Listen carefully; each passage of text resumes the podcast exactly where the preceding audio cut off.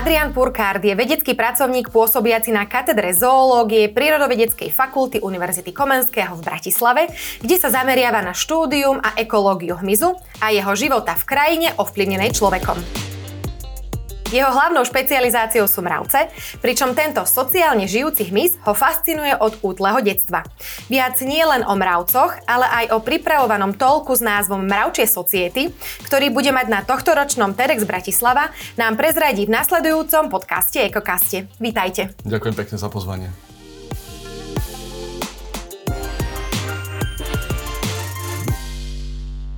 Fascinácia mravcami je veľmi zaujímavá. Pamätáte si, čo vám pri nich utkvelo z detstva v pamäti? No tých spomienok je veľmi veľa, pretože ako deti si aj vy možno spomínate na to, že si máte viac takých spomienok, ktoré vám utkveli v pamäti, také, ktoré boli možno významnejšie, menej významné.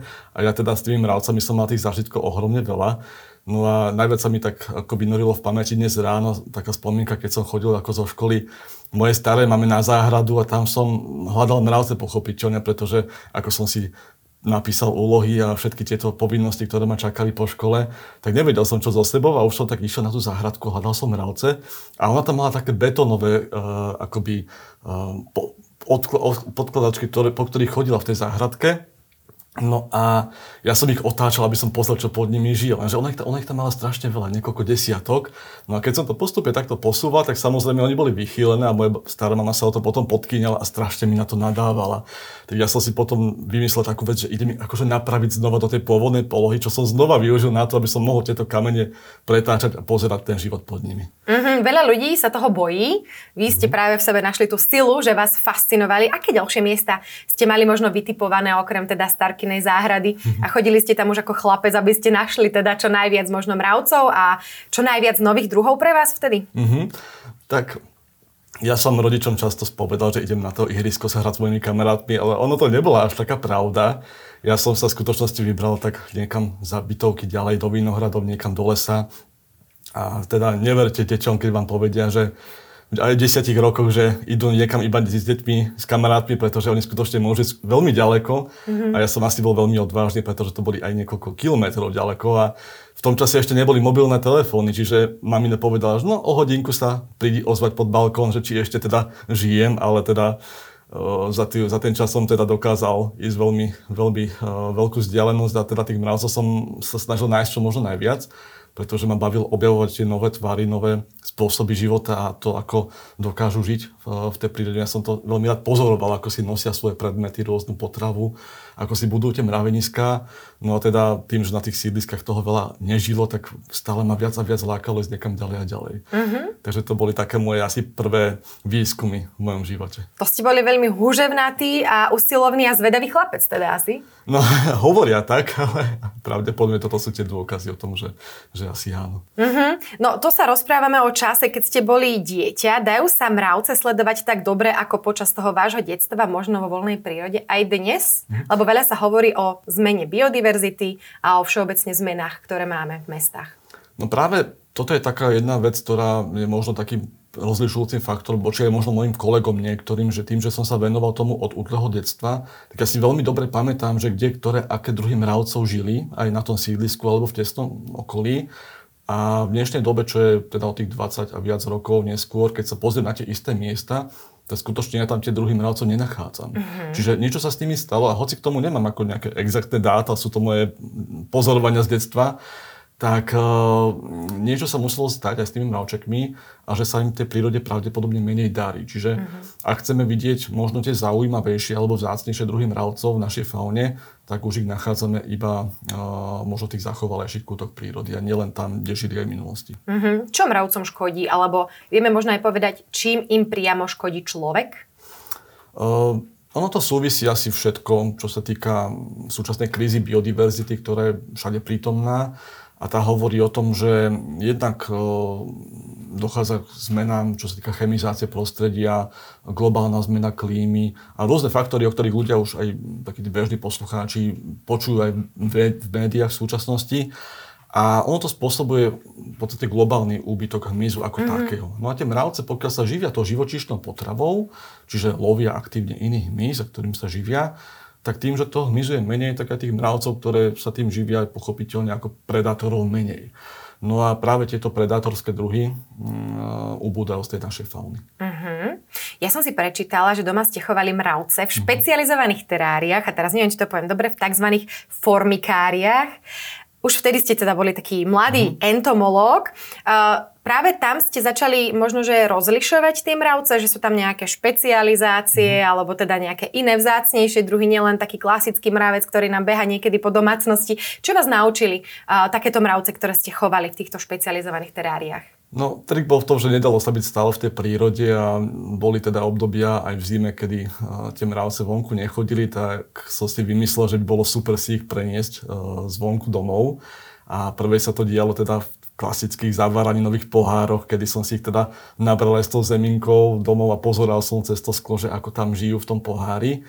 No a potom som mal takú ambíciu, že, že sledovať ich akože ešte lepšie cez nejaký čierny materiál. Uh-huh. Tak som si dokonca z lega postavil také, také akoby chodbičky a komórky, ktoré som prekryl obalom z CDčka, čiže to, to bol jediný taký prehľadný kúsok, ktorý som doma našiel, lebo skôr som ešte nevedel rezať. Takže to boli také prvé terária, ktoré som si akože taký malý 8, možno 9 ročný chlapec budoval. Uh-huh. A tým, že som tam tie mravčeky pustil, tak som videl, ako vo vnútri, vo vnútri lozia. Ako funguje ako však? fungujú. Uh-huh a na tým som strávil nekonečné hodiny času, pretože počítač som ešte nebal v tej dobe, nebolo čo. Um, zo pár kníh tých som mal prečítaných uh, niekoľkokrát po sebe, čiže uh, večere som strávil nad tými mraveniskami, ktoré som sledoval, ako žijú tie mravčeky vo vnútri. Uh-huh. Objavili ste možno nejaký nový druh? Um, ako v tom čase pre mňa to bolo všetko nové, takže ja som ešte vtedy nepoznal, že aké druhy mravcov na Slovensku žijú, pretože tá veda mi bola vzdialená ale postupne, ako som sa vypracoval na vedeckého pracovníka, tak sa nám podarilo akože objaviť pre našu faunu dva nové druhy pre Slovensko, ale nový druh prevedu sa zatiaľ nepodaril. Už je to také veľmi pre, prebádané všeobecne v rámci Európy, pretože tá myrmekológia ako veda je, má dlhodobú históriu a ak sa niečo takéto že podarí v tej vede, že nový druh mravca v rámci Európy, Európy ako takej, tak to je veľká vec. To, to už pravdepodobne ani, ani, ani tak nehrozí. Uh-huh. V čom sú jedinečné tie dva nové druhy pre Slovensko? Tie dva nové druhy pre Slovensko sú, sú vynimočné v tom, že sú veľmi maličké a žijú takým veľmi nenápadným spôsobom života v pôde. Uh-huh. Čiže oni vytvárajú malé spoločenstva, rádovo v desiatkách jedincov a majú možno 2-3 mm, čiže sú veľmi malinké No a na to, aby ste ich našli, tak potrebujete skutočne si zobrať vzorku tej pôdy do laboratória, rozobrať ju na súčiastky doslova, tam ich teda takýmto spôsobom objaviť. Čiže nedajú sa len tak nájsť voľne chodiac po chodníku a podobne. Takže je sa tým veľa pozorovania veľa pozorovania a doslova mravenčej práce. Mm-hmm. Už predtým ste spomenuli teda, že ako chlapec ste predsa len nemali k dispozícii technológií, ale neskôr mm-hmm. ste naprogramovali na počítačových krúžkoch v škole svoju prvú web stránku o mravcoch, potom aj druhú, takže ste milovník mravcov, a ktorý sa dokázal pohrúžiť aj do tejto technologickej a, stránky veci. Je teda potrebné, aby entomológ dokázal pracovať s technológiami a bol technicky zdatný? No, ak tak sa vrátim tej prvej otázke, o teda také tej myšlienke, že som budoval tie webové stránky, tak to bolo skutočne tak, že ja som prišiel na ten internet prvýkrát v podstate v rámci tých uh, internetových krúžkov v škole. A vtedy ten internet bol sa ešte len tak rozvíjal, on nemal žiaden obsah dokopy. No a tak som si vymyslel, že teda tak vytvorím si nejakú webovú stránku o mravcoch a tá sa postupne rozvíjala a uh, prakticky boli to také prvé stránky o mravcoch vôbec na Slovensku. No a čo sa týka technológií, tak samozrejme ako keď už niekto sa tomu chce venovať odborne, tak sa tomu už v dnešnej dobe nevyhne. Pretože mm-hmm. v podstate väčšina tej práce neprebieha v tom teréne, čiže tí, tí entomológovia síce chodia s tými siečkami po vonku, naháňajú tie zvieratka, to je taký najtypickejší, akože taká tá predstava, ktorá e, sa asi pre, uh, objaví v tých uh, mysliach poslucháčov, ale ono to je taká tá asi petina tej práce, možno šestina a potom ten zvyšok sa skutočne odohráva za tými počítačmi mm-hmm. v tom laboratóriu a teda s tými technológiami. Čiže už asi to nejde tak ako po starom, niekedy pred 200 rokmi už, už, už sa to trošku to ťažisko presunulo k tým technológiám viac. Mm-hmm.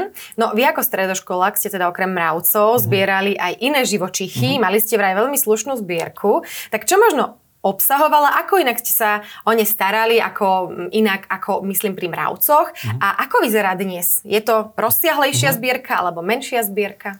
No, mňa ten chov mravcov všeobecne veľmi akože bavil. To, to nebolo, že jeden zabáraný nový pohár, zrazu ich bolo 10, potom ich bolo 20 a chvála Bohu, teda rodičia boli veľmi tolerantní. Oni teda zažili všelijaké zážitky so mňou, občas niečo aj utieklo do toho bytu, čiže Uh, tá zbierka sa postupne rozširovala a ja som mal teda ambície chovať každý jeden druh mravca, ktorého som teda našiel v tej voľnej prírode. Čiže mm-hmm. keď máme vonku 122 mravcov, tak postupne som chcel všetky vidieť, ako žijú v, v tých, tých societách. No a postupne som si zháňal aj tie tropické rôzne druhy zo zahraničia, dali sa aj zakúpiť dokonca od rôznych iných chovateľov z Nemecka, z Francúzska a tak ďalej.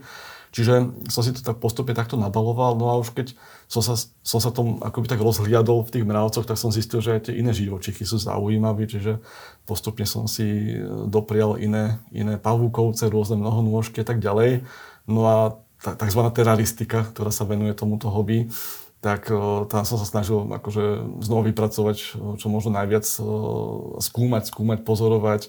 A teda nielen v prírode, ale aj doma. Pretože mm-hmm. ono, ono v tej prírode to vidíte, ako ten živočích si pochoduje, lezie si, ale máte na to veľmi krátko, málo času. Ono na to, aby ste to zvieratko alebo toho živočíka navnímali, že ako sa správa v rôznych situáciách, to, to sú desiatky, stovky, tisíce hodín pozorovaní, ktoré, ktoré treba učiniť.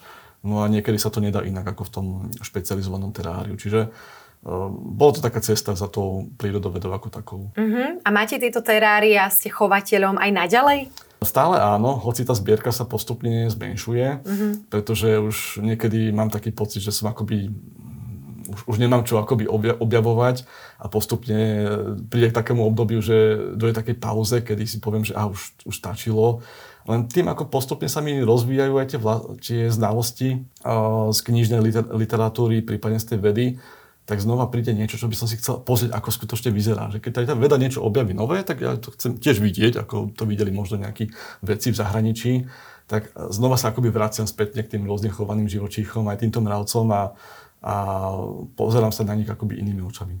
Zvolili ste si vysokoškolské štúdium v odbore environmentalistika. Ako vám toto štúdium možno pomohlo rozšíriť si vedomosti ohľadom mravcov a tejto témy, ktorá vás veľmi zaujíma? Máme na Slovensku odborníkov, zanietencov pre hmyz, ktorí by tu mohli byť v podstate aj vám ako vzor? To je taký vtipný príbeh, pretože ja som pôvodne vzýšiel z elektrotechnickej priemyslovky, pretože pôvodne som chcel byť programátorom a venovať sa akože elektrotechnike a mikroelektrotechnike. A tým, ako som skončil s maturitou, tak som sa rozhodoval, na ktorú vysokú školu pôjdem ďalej a niekde medzi tými technickými odbormi sa zrazu zjavila prírodovedecká fakulta a niekde vo vnútri som cítil, že toto by bolo možno také lepšie pre mňa, pretože som to cítil akoby také srdcu bližšie, že teda mhm. niečo, čomu sa venujem skutočne. A tak som teda na ten odbor vyšiel a veľmi som za to rád, pretože ten, tá environmentalistika je taká, že ona v sebe sklbí akoby rôzne odbory. Tu prírodovedu, a teda ako biológiu, ekológiu, geológiu, mineralológiu, všetko možné. A ten, tie obzory sa mi veľmi rozšírili v tomto smere. A až potom postupne som sa vyprofiloval, že teda dobre, tak nebudem v úvodzovkách iba environmentalista, ale pôjdem aj na to doktorantské štúdium si rozšíriť znalosti tej mm-hmm. zoológie. A tam už teda sa zo mňa vyprofiloval tzv. mirmekológ, teda odborník na mravce. A práve týchto miermekologov teda na Slovensku je ako šafránu, pretože mm. ono v minulosti tých entomologov všeobecne boli skutočne tisíce, či už v rámci Slovenska alebo Česka. To málo kto vie, že Československo bola entomologická veľmoc. To... Mm-hmm. Ale tu hovoríme o tom, že bola teda bola, v minulosti. Bola. Mm-hmm. Ale to veľmi prizvukujem, pretože Nemecko a Československo to, boli, to v rámci sveta boli neuveriteľné krajiny, ktoré produkovali tisíce odborníkov na tieto skupiny hmyzu. No len tí, tá generácia už momentálne v dôchodkovom veku a tá nová generácia, ktorá v podstate prichádza alebo by mala prichádzať, je rádovo v desiatkách uh, kusov, teda, mm-hmm. alebo teda ľudí. Čiže nás je veľmi malinko a teda v rámci Slovenska na tie mravce dá sa povedať, že sme možno dvaja, traja takí odborníci, ktorí tomu možno hlbšie rozumejú, ale tých ostatných možno 3, 4, 5 ľudí, ktorí sa tomu venujú, to majú iba ako takú bokovku, že, čiže vedia rozoznávať možno tie mravčeky, ale viacej vedecky sa im nevenujú. Mm-hmm. No a čo je veľmi, veľmi dôležité, tak aby to možno aj neodradilo tých poslucháčov, že môžu sa pokojne venovať tej vede aj vo voľnom čase, pretože my ako vedci, ktorí pôsobíme v tom akademickom prostredí, tak my si veľmi ceníme práve tých, tých úvozovkách amatérov, ktorí idú von, majú čas eh, cez ten víkend vybehnúť s tým foťákom, poobdivovať tú prírodu, pofotiť nám, poslať nám pokojne aj nejaké tie svoje pozorovania, pretože tým, že nás je takto malinko, my nemôžeme mať tie oči všade. Mm-hmm. Čiže takto to je s tou vedou na Slovensku, entomológiu obzvlášť. A aj vám posielajú takí ľudia, ktorí mm-hmm. to majú radi v rámci voľného času, že objavili niečo nové, či je to aj pre vás niečo nové? No práve, že toto je to úžasné, že... Mm-hmm, takže by sme mali chodiť s otvorenými očami. Dá sa to tak povedať, ako my sme veľmi, veľmi radi a práve to, že ľudia kladú medzi ten pohľad na zem už mobilné telefóny čoraz viacej, tak uh, sa stáva, že si nevšímajú to, čo na, po, tej, po tej pôde chodí. No ale našťastie teda už teraz niektorí sú takí, že ah, ten telefón radšej odložím a v tej prírode si pozerajú aj tie hady, možno nejaké hmyzy, motýle, mravčeky a, a tie sociálne siete v tomto smere veľmi pomáhajú, že teda uh, tí ľudia hneď vedia komu, čo sa majú ako ozvať a pokiaľ teda tí vedci sú takí akože v tomto smere známi, teda že pôsobia aj takto vo verejnom priestore, tak často sa dokážu dostať týmto vedeckým dátam veľmi účinne v rámci, v rámci tzv. občianskej vedy. Mm-hmm. No vy na Zem pozeráte veľmi často. Mm-hmm. Vďaka práci aj cestujete. Našla som, že ste navštívili napríklad Venezuelu, mm-hmm. Madagaskar alebo Arménsko. Mm-hmm. Všade na týchto miestach vždy pozorujete prírodu, mm-hmm. ktoré vás možno, že ako vedca najviac prekvapili alebo zaujali? No, to spektrum tých krajín, ktoré sme navštívili, či už tak vo voľnom čase, v rámci dovolenky alebo v rámci vedy, tak to sa stále rozširuje. Ale mňa asi najviac zaujala tá Južná Amerika, čiže tá uh-huh. Venezuela, Brazília. Na to máme také najväčšie spomienky, pretože tam v tej Venezuele to bolo niečo, čo som bol možno prvýkrát v živote v takej akože vzdialenejšej krajine, dovtedy iba s rodičmi, nejaké Chorvátsko, Taliansko, také tie typické destinácie. A potom som prišiel domov v, tej, v tých 20 rokoch a povedal som rodičom, že ja idem na mesiac do Venezuely, čo teda nie je úplne zrovna naj, najbezpečnejšia krajina a teda dodnes to nelutujem, pretože tá fauna tam skutočne je veľmi, veľmi zaujímavá tým, že sa tam mm-hmm. snúbi rôzne stepné biotopy, mokrade, právasy, všetko možné tam je na kope. A teda všetky tie mravce, ktoré som ja obdivoval dovtedy v, kniže, v knihách, Čiže som maximálne vedel, ako vyzeral na fotke, alebo iba z takého prostého popisu, tak som ich tam odrazu videl a to, to bol veľký taký až citový zážitok pre mňa. Uh-huh. A našli ste možno aj nejaké unikátne kolónie niekde počas týchto vašich ciest? Uh, áno, uh, aj teraz uh, v decembri som bol s rodičmi tiež na také dovolenke, že som maminu vytiahol k narodín, mala 60 na Zanzibar, taká obľúbená destinácia uh-huh. už pre Slovákov. A som si tak hovoril, že čo tam na tom Zanzibare budem robiť, lebo stále na pláži a tak ďalej. No, s rodičmi nikam mi nedovolili ísť po vlastnej osi do, do lesa. No a predstavte si práve, práve v takom turistickom priestore, kde teda boli tie rôzne chatky a apartmány, tam sa preháňali také, také veľmi zaujímavé nájazdové mravce, ktoré vytvárajú obrovské niekoľko miliónové kolónie a sú známe tým, že plienia všetko, čo im príde do cesty. Dokonca v minulosti uh, sa možno niektorí poslucháči o nich počuli, že e, rôznych väzňov privežovali ku stromom, aby tie mravce ich zabili, pretože oni vedia mm-hmm. dokonca aj väčšie cicavce zdolať. To sú také veľmi zaujímavé mravce. No a to bol predposledný deň pred odletom na Slovensku a vidím z chatky, pozerám a oni tam rovno pred, pod, pod našimi nohami tam akurát putovali, uh-huh. čo bol taký druh, ktorý nie je veľmi akože bežné vidieť. Uh-huh. Že teda akurát takéto šťastie sme mali, že tam sa zjavili. Takže neviem, či to bol osud, alebo...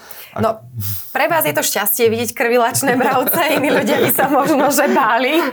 Ale pre veci je to asi unikátne. Pre mňa, pre mňa ako vedca to je niečo unikátne a aj tí miesti tak pre mňa pozerali, že že prečo sa teda až tak teším takým mravcom, ktoré tam, im tam niekedy dokážu aj tie sliepočky eh, pozabíjať, mm-hmm. čiže ja som si tam veľkou radosťou fotil, ale teda bol to ohromujúci zážitok a veľmi sa sa tešil. Mm-hmm, takže turistom dávame do pozornosti, nech si dajú pozor ano. na tieto miesta, minimálne.